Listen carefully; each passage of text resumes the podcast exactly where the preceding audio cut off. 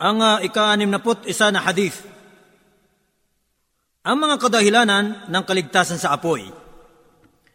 عن عدي بن حاتم رضي الله عنه قال سمعت النبي صلى الله عليه وسلم يقول من استطاع منكم ان يستتر من النار ولو بشق تمره فليفعل Si Adi ibn Hatim, sumakanyang nawa ang kaluguran ng Allah ay nagulat.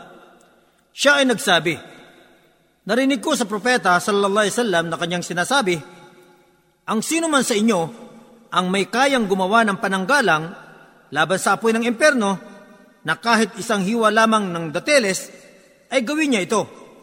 Isinalaysay ni Muslim hadith bilang 66 at ni Al-Bukhari hadith bilang 1,000 at 413.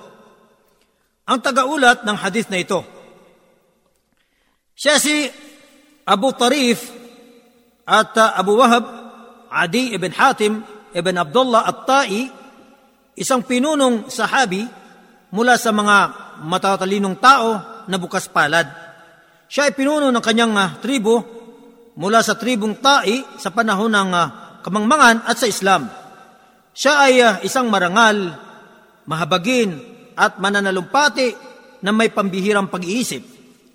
Lagi nang inaasam-asam ng sugo, sallallahu alaihi wasallam, ang pagyakap niya sa Islam upang kanyang maging katuwang. At sa katunayan, siya ay nagsadya sa sugo, sallallahu alaihi wasallam, taong ikapito sa Hijri, at ang sadya niya rito ay upang tuklasin ang kalagayan ng sugong ito. At wala siyang uh, layunin na yumakap sa Islam. Subalit, nang siya ay dumating sa Madina, kanya nakaharap ang sugo ng Allah sallallahu alaihi wasallam sa masjid nito at uh, kanyang napuna na ito'y hindi nag-aangkin ng uh, pagkahari o pagkapinuno. Kaya napagtanto niya na ang sugo ay hindi nag-aangad ng kaharian o pagkapinuno. At pagkaranay dinala siya ng sugo ng Allah sallallahu alaihi wasallam sa kanyang bahay inaliw at inasikaso at hinikayat sa Islam. At agad naman itong uh, niyakap ang Islam at naging maayos ang pagiging Muslim nito. Sa katunayan, meron siyang isang kahanghang katayuan at dakilang gawain sa panahon ng pagtalikod sa Islam na kung saan siya ay nanatili sa Islam at pinagbawalan ang kanyang mga tao sa pagtalikod sa Islam. At uh, gayon din naman na siya ay may malaking pakikibaka sa mga tagumpay ng Islam. Siya ay kasamang lumahok sa pagpasok sa Iraq, sa Madain, sa Kadisiya at sa iba pang mga digmaan.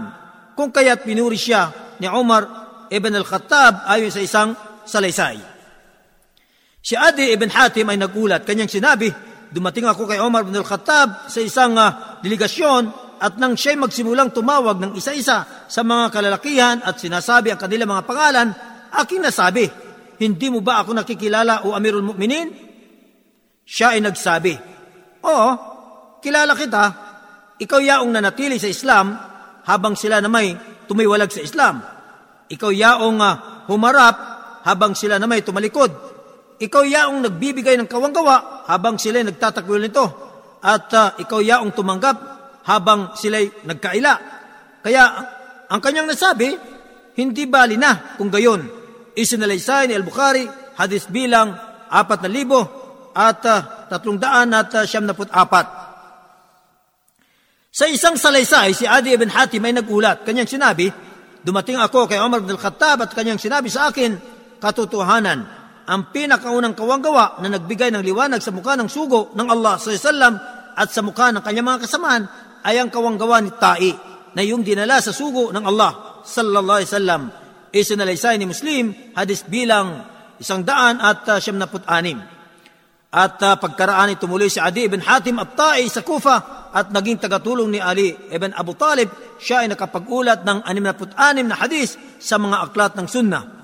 At uh, namuhay si Adi ibn Hatim at Ta'i ng mahabang panahon hanggang sa binawian siya ng buhay sa Kufa taong ika 67 sa Hijri sa edad niyang isang daan at dalawapung taon. Datapwat, may nagsasabi na mas higit pa roon. Ang mga kapakinabangan sa hadis na ito, Una, saklaw ng hadis na ito ang paghikayat sa kawanggawa at hindi makakahadlang dito ang kakuntihan nito sapagkat maaring ang konti nito ay makapagliligtas mula sa apoy ng imperno. Pangalawa, ang kahulugan ng hadith na ito ay uh, kayo'y gumawa ng pananggalang at halang sa pagitan ninyo sa apoy mula sa kawanggawa. Kahit na ito'y napakaliit na bagay tulad ng isang hiwa ng datiles o kalahati nito o bahagi lamang nito. Sapagkat ito'y may pakinabang, maaring ito'y sasapat sa pagkain ng isang bata, kaya huwag magkait nito at ang paggawa ng pananggalang ay isang talinghaga sa kapatawaran ng mga kasalanan. Pangatlo, sa hadis na ito'y binanggit lamang ang datilis bukod sa ibang bagay gaya ng sansubo ng pagkain sapagkat ang datilis ang siyang pangunahing pagkain ng mga taga Makka at Madina noon. Pang-apat, ang mga kadahilanan sa pagpasok ng paraiso at kaligtasan mula sa apoy ay sadyang napakarami.